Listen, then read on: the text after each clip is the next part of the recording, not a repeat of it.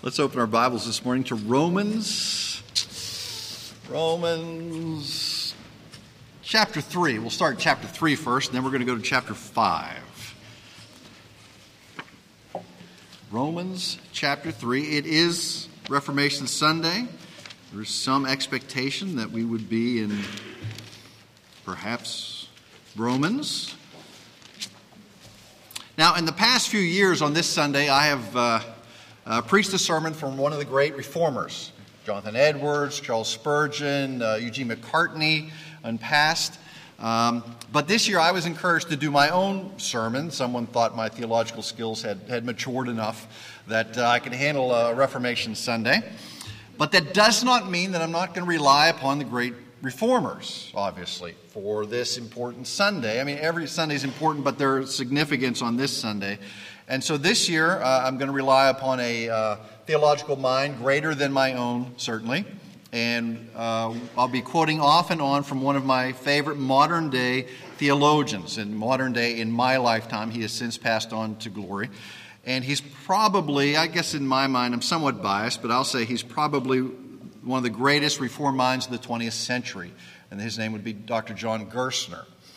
Uh, Dr. Gerstner was raised in Pennsylvania. He earned his PhD from uh, Harvard uh, and pastored several churches in, in Pennsylvania area until he was called to uh, teach church history at Pittsburgh Xenia Theological Seminary. For 30 years he was there. That was the forerunner of the seminary that I graduated from in Pittsburgh, Pittsburgh Theological Seminary. And while he was uh, a professor there, he would often come to this church in this little town, which I grew up in, in Houston, Pennsylvania.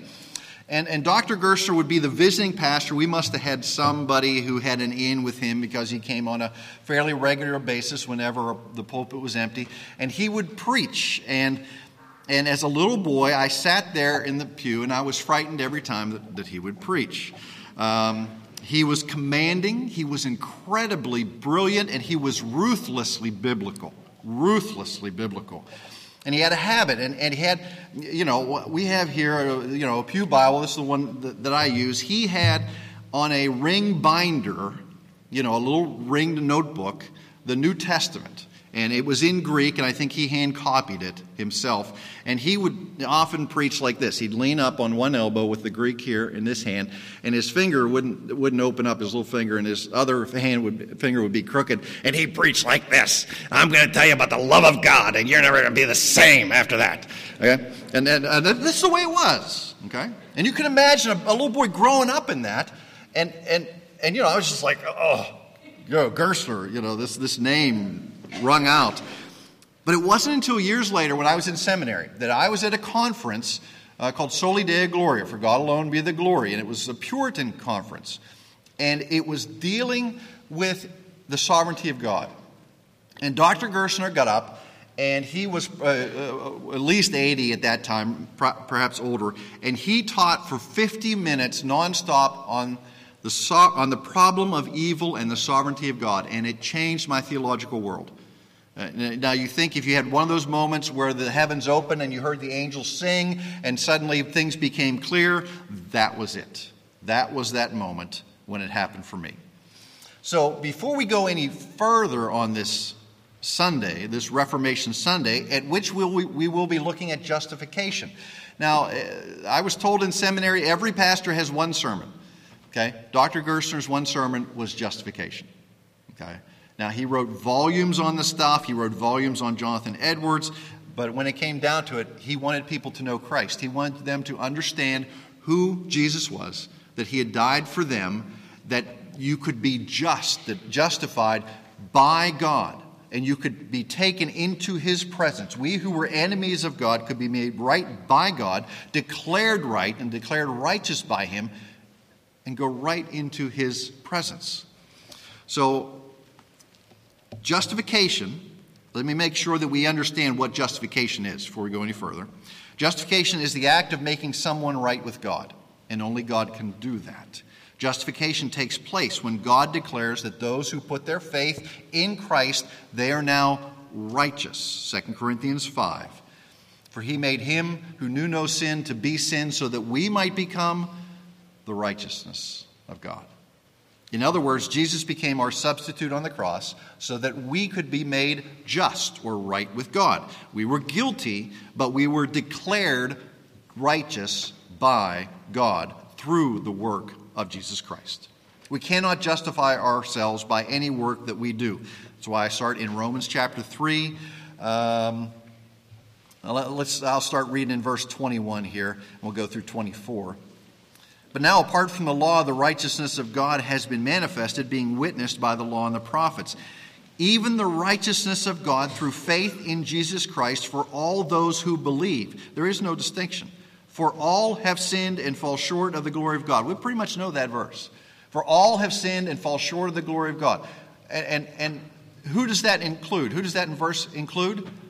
Everybody. Okay? There's nobody here in this room, there's nobody in the world who does not fall short, who is not tainted by sin, who has not been corrupt, and therefore cannot go into the presence of God, cannot get there by themselves. For all have sinned and fall short of the glory of God, being justified as a gift by His grace through the redemption which is in Christ Jesus. So it is God's grace delivered to us through Christ Jesus that changes our status before the Lord, that we can go right to Him. Now you think, oh, that's, that sounds pretty cool, Rand, but. Uh, you know, I didn't think I was too bad to start with, so why am I getting all worked up that I need to be made righteous before the Lord? Well, we'll, we'll, we'll see that in just a few moments as to why it is necessary for us to have an outside party come to us, change our hearts, give us new hearts so that we can be right with our Heavenly Father. Now, we go to Romans chapter 5. Turn over a page there. We're going to look this morning at the three fruits of justification that are listed here in these first two verses for us. Now, we think that the fruits of justification, that makes a really good Presbyterian sermon title. Um, but really, when it comes down to it, it says, when you're saved, you can expect these things to happen in your life.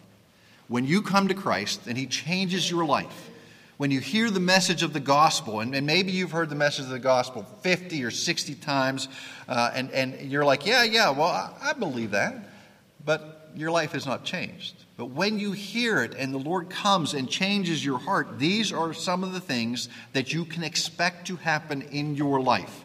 Why can we expect them? Because God makes them happen in our lives. God brings them to us. So, Romans chapter 5, verses 1 and 2. Therefore, now, therefore, you look at the first word, therefore, you're dealing with what has come before what has come before from verse chapter 1 verse 18 all the way through chapter 4 that's what he is referring to in that therefore. Therefore having been justified by faith we have peace with god through our lord jesus christ through whom also we have obtained our introduction by faith into this grace in which we stand and we exult in hope of the glory of god. This is god's inspired word for us today so, through the first four chapters, Paul has been showing us that God's promises are obtained by faith. Remember from Ephesians, you're saved by grace through faith, not of your own. It is a gift. That faith is given to us. And once the Lord gives it to us, our lives are forever changed. So, here in chapter 5, he draws out the consequences of that for the believer, for one whose life has been changed through faith by grace what are the consequences of that? Now, this is Paul, and he wants to tell you that you can have these things in full, in full, to their fullest measure possible in this world if you've trusted in Christ. Now, this is Paul who has been, what? Rejected by the people he grew up in, rejected by the people he was trained with, uh, persecuted himself, even though he started out as the great persecutor of the church when he came to Christ. Now they're persecuting him. He's been shipwrecked, he's been beaten, he's been stoned, but yet he is so full of joy he can hardly contain himself. Now, how is this possible that all these things could go on in Paul's life and yet he can be joyous and so full it, it just oozes out of him? If we saw him, you could see it coming out of his pores, okay? So full of joy. Well, Paul has a very simple answer for that it's justification justification because of what God has done in his life through the work of Christ and because of the consequences of that justification. He says, I'm, I'm full of joy. And these are the implications for every believer. You can be too. You can be too. So these three fruits. Number one, the first fruit of justification is peace. First fruit of justification is peace. And we need to be clear what Paul means when he says peace. Um, because there are a lot of pieces out there that people are looking for and wanting to find, and sometimes they think they have peace when they really do not understand the peace that they're really looking for. A lot of people think of tranquility when they think of peace. Um, they may be facing some real tough circumstances, emotionally, psychologically, whatever they may be, and they're looking for a little relief in that. And when they find peace, they think they have found the real deal. Paul is not talking about tranquility. Peace, when Paul uses that word, the peace with God means that the cessation of hostilities between God and man has come to an end. And you think, well, when, when was I ever at, at odds with God? I mean, I've always been a good guy or a good girl, and, and when was I at odds with God? If you're not in Christ, you're out of Christ. There's really no in between. And when you are out of Christ, before his, he opens your eyes and changes your heart, and the Holy Spirit comes and dwells within you, you are an enemy of His. You are an enemy of His. But when you come and profess Christ as your Lord and Savior, then peace with God enters into your life, and you are now His child. You're no longer His enemy, you're His child. How is it that we can go from an enemy to a child with all the benefits that come with a child in an instant? How could we do that? And the answer is well, we couldn't. He can. He can change us in an instant. In an instant. It is peace with God, not, not tranquility of mind, not a calmness of our heart. It is peace with God. And Paul could never tell these Christians about peace unless he believed that God had actually established it that he had established peace through justification. And Paul says we should know peace as believers since peace has already been made available to us, it has already been given to us. Therefore, we should understand this peace. It is established, so we have every right to appropriate it and make it our own in our lives.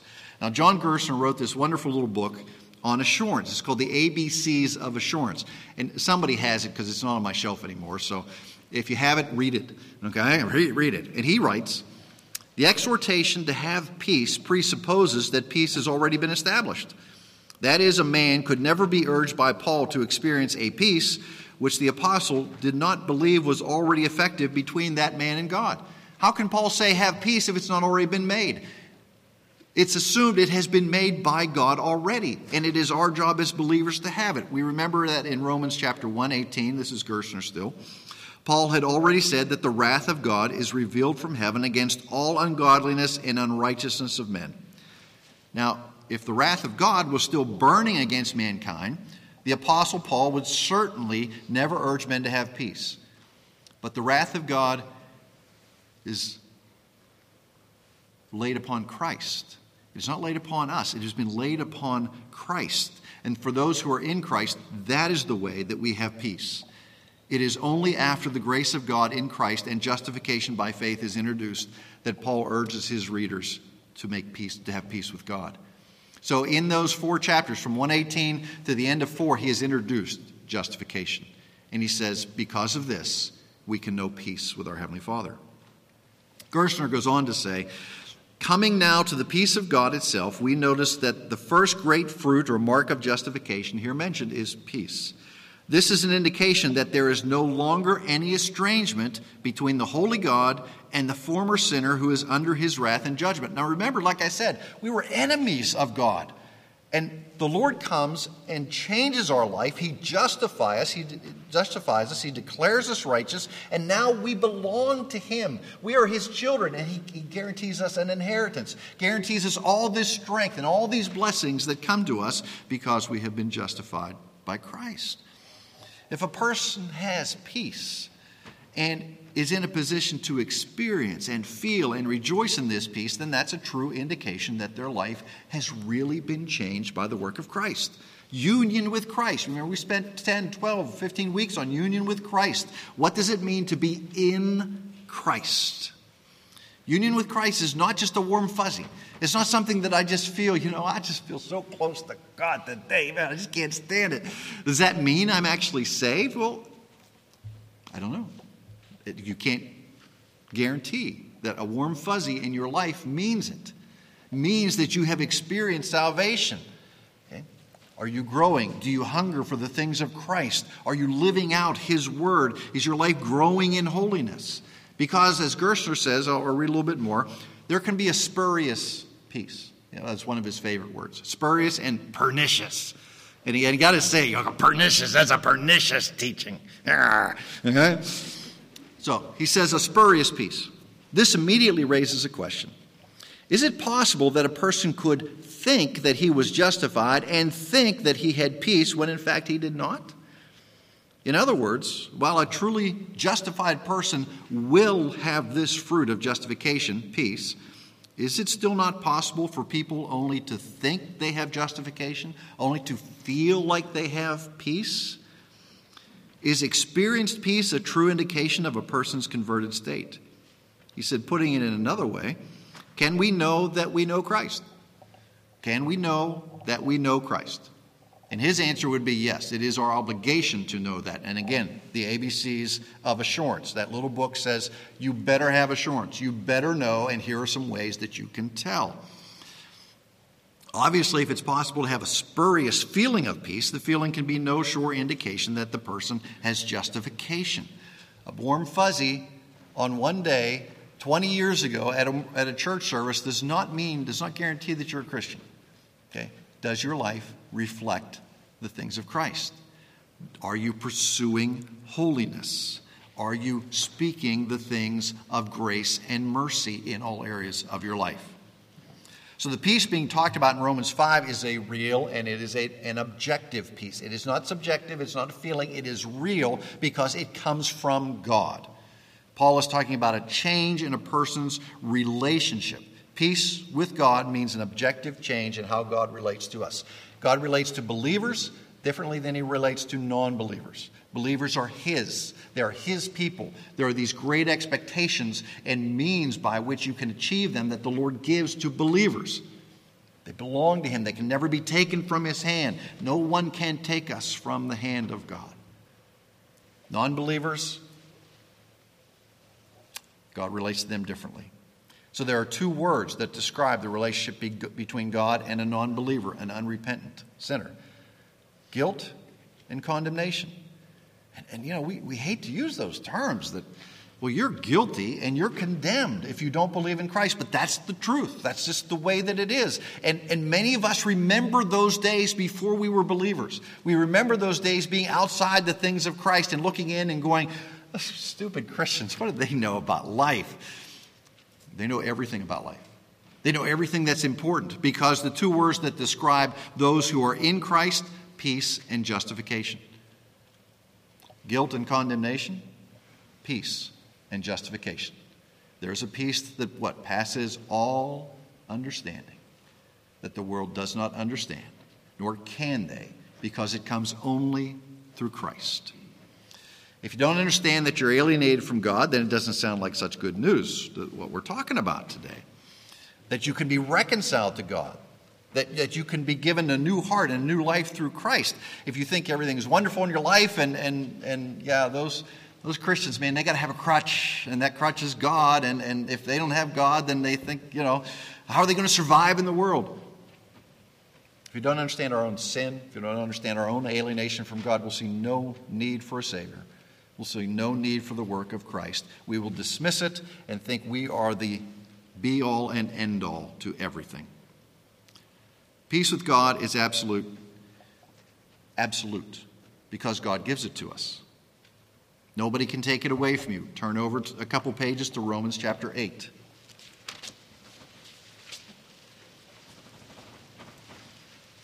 Verse 37. This is the great chapter of Romans 8, and really this section from what 28 and to the end of the chapter is so powerful, so full of things, so full of assurance that those who are in Christ can never lose their salvation, can never be convinced. Let's go to chapter 8, verse 37. But in all these things we overwhelmingly conquer through him who loved us. For I am convinced that neither death, nor life, nor angels, nor principalities, nor things present, nor things to come, nor powers, nor height, nor depth, nor any other created thing. And I just, I just love this. Paul does this so often. He goes through all this list, and then just in case he missed anything, he says, What? Nor any other created thing. What has not been created? The Father and the Son and the Holy Spirit. Everything else has been created. So he says, No created thing can separate us from the love of God which is in Christ Jesus our Lord. This peace that comes to us through Christ, through justification, we can never lose because it is given to us by God and we are His for all eternity. The alienation, the separation from God that was there before has been dealt with. We belong to Him. We have peace through Jesus Christ. Secondly, he goes on to say in Romans 5 2 that justification means access to the greatest grace that we can find, and that is communion with God. Communion with God. And he speaks in the present tense. We have that right now. We don't have to wait to die to get to heaven to have communion with God. We have it now. We have it imperfectly, certainly, in this world, and we will have it perfect then but we have gained access into a personal fellowship with our Heavenly Father through the work of Jesus Christ. See, it's by faith in Christ, through His work, that this happens. We've been given access to the very presence of God. When we pray, where are we? We think, well, I'm sitting in a pew. No, we're at the throne of grace. We, we take it right to the throne of grace, and the Lord hears those prayers. I don't ever want you to think that the Lord, well, I'm just going through the motions you know, if you, if you download that and get those emails and, and you just go through the motions, well, I'm going through the motions, the Lord really doesn't care. You, when you pray because of the work of Christ, it's taken right to the throne of grace. You get His full attention. We could all pray at the same time about different things, and each of us have His full and undivided attention. And, and, and, and Paul's not talking about a one timer. Paul is not talking about, you know, you just get access to the Lord. Remember in the Old Testament, the, the, the chief priest went into the Holy of Holies one day a year. We get to go into the Holy of Holies every day, all day, all the time, because of the work of Christ. It, this is not like you go to a political dinner and you pay, you know, $48,000 to have a meal in the same room as a candidate, and if you pay $58,000, you get to get your picture taken with the candidate. This is not that, okay? This is at the throne of grace all the time, fellowshipping with our Heavenly Father. He is the King of the universe, the creator of all that we see. Why should He invite us into His presence? That's what He does. That's what he does. Now, perhaps the best characteristic of this experience of our communion with God, that it cannot be lost, Paul indicates that we stand in this. Now, that word is a good word, but it is not sufficient. We stand immovable in this. We stand immovable with this. This, this is a fellowship of permanent duration. Permanent duration. John Gerstner illustrates it this way, and, and it will show his uh, age and, and how he grew up. All other joys with which we ever have any acquaintance in this life are what we may call furlough pleasures. Anybody in the military understands a furlough. As a pastor during the last war, that would be World War II, I often visited families which had been torn apart by the demands of the military. Sometimes I visited these families when the beloved husband or son or brother was home on a furlough. And he says, What a joyous occasion it was to have them at home and have the family circle complete, oh, if only for a few days. But I doubt if I ever visited on occasions like that without seeing a mother or a wife in tears. Why? Because she usually would be anticipating that in three days or in a week the loved one would be gone again. Even when she was enjoying the company of her husband or of her son, the joy was spoiled to a degree by the realization that it was soon coming to an end. Is this not true of all earthly pleasures? Are they not properly called furlough pleasures? They all have a terminal date. Sooner or later, they will all come to an end. The awareness of this fleetingness, of, of the most exquisite of our pleasures, diminishes the pleasure itself. There you are with your favorite bowl of chocolate ice cream, and you know it's going to end. And the more you take, you, the faster it's going to end. And, and we just had, Abby was home on fall break, Grace came down, and you know, they're here for only a short time. You know that they're going to leave. You know that they're going to leave. So perhaps in a, Gerstner again, perhaps in an ultimate sense, we are incapable of complete happiness unless we are relieved of the apprehension that the present phase of that happiness will be lost or diminished. So the only way we can have true and pure happiness is to know that this pleasure will never end. That is justification. That is our presence and communion with God. It will never end. Nothing in all of creation can ever take it away from us once we are His. Our fellowship with the Lord is the only kind of pleasure with which we are familiar in this world, which is pure, because it is a grace in which we stand rooted, immovable, never to be taken from us. This is what our Lord had in mind when He said that He came that you may have life and have it abundantly. This is what the apostle was speaking of when he called Christians more than conquerors through Jesus Christ. The third fruit of justification is the hope of the glory of God. The hope of the glory of God. Now, here, Paul is talking about a, a view of the future and telling us that Christians need to rejoice in anticipation of the fullness of God's revelation and the fullness of God's glory. And only those who have been changed, whose lives have been changed by the justification of the Lord, by the grace of our Heavenly Father, can we anticipate this with excitement and with glory. Because if you're outside of Christ, you're not really looking forward to the end. Because what happens at the end is judgment for you. It's judgment, a terribleness. So when we see the word rejoice here, it's not quite, again, it's just not, doesn't fill the word. It means to rejoice triumphantly. Okay, it just doesn't mean to go, yeah. It means to go, yeah. That's what it means. Triumphantly. There's a confidence, there's anticipation about the coming end. These are certainties for us. This isn't a what might it might it happen? No, this is a certainty for us. God so loved the world that he did what? He gave his only begotten Son, that whosoever shall believe in him shall not perish, but have everlasting life. Everlasting life. Towards the end of the Bible, it says what? Even so, come, Lord Jesus. Come. The Lord's return is our blessed hope. Our blessed hope. Again, Gerstner says, however glorious the experience of peace may be, however unspeakable the felicity of the Holy Spirit may be, even these blessed experiences are nothing in comparison to what lies before.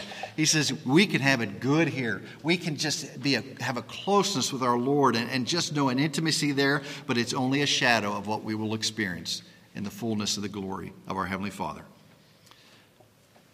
Gerstner says the famous evangelist Moody, that's D.L. Moody, used to say, Someday you will read in the obituaries that D.L. Moody is dead. Do not believe it. I have just begun to live. I've just begun to live. And then Jonathan Edwards writes in, in an unpublished manuscript The blessedness of heaven is so glorious that when the saints arrive there, they will look back upon their earthly time, however wonderful their life in Christ was then, as a veritable hell, because they will know the blessedness and the fullness of the glory of God. Just as truly, on the other hand, will those who perish in hell look back on the life in this world, however miserable it may have been, as a veritable heaven. We want to be those who understand the fullness of the glory of God. The glory of God is mentioned many, many times in the New Testament. It is an, it is an ongoing manifestation in our lives that comes to the fullness when we arrive in heaven through the finished work of Jesus Christ, and there's the full glory of God. The glory of God will be revealed, and everyone who has trusted in Jesus Christ as their Lord and Savior will stand before the Lord and go, you know what, that life was worth living. I don't care how difficult that life was. I don't care what I had to face in that life. It was worth living because here is the glory of God. Here are the fullness of the promises that were given to me. And Apostle Paul is saying here in chapter 5 says, You will be there, and you're going to be evidence that your life was worth living for Christ. It is glorious to look forward to that future hope, the pure hope, the day of vindication when the Lord brings all the fullness together. But, my friends, there is a big problem. There is a big problem. Not everybody's going there because there are many out there that don't know the things of Christ. There are many out there who, are, who need to hear the things of Christ. They need to see them in our lives because when they meet Jesus, it'll be too late. We are the Jesus that they're going to hear from. We are the Jesus that they are going to see. And if we do not leave, live these things out, since we are the ones, we're the instruments, we're the ones who proclaim the things of Christ, you know, we're the ones who have it, who have this great gift that can never be taken. And the world so desperately needs to hear it and to see it. This is the fruit of justification. Let's pray. Our Heavenly Father, we have been given a gift that we do not deserve, that we cannot earn, but yet you, in your graciousness, have given it to us. You have made us right. We could never enter into your presence on our own. We can never be good enough. We never cross enough T's and dot enough I's in our life to be good enough. But you have done the work. You sent Christ, and he lived a sinless life. He gave up his life for us and shed his blood, and on the third day was raised. Now he sits at your right hand, waiting your command to return to collect all those who are still here. Lord, we look forward to the day of fullness. Until that day, Lord, make it clear to us how our lives might be lived of holiness, how our lives might declare the things of Christ as well as our mouths that we might live to your glory, that the justification that you have given to us might be manifest in peace and communion with you and the hope of the future glory. We pray all these things in Christ's name. Amen.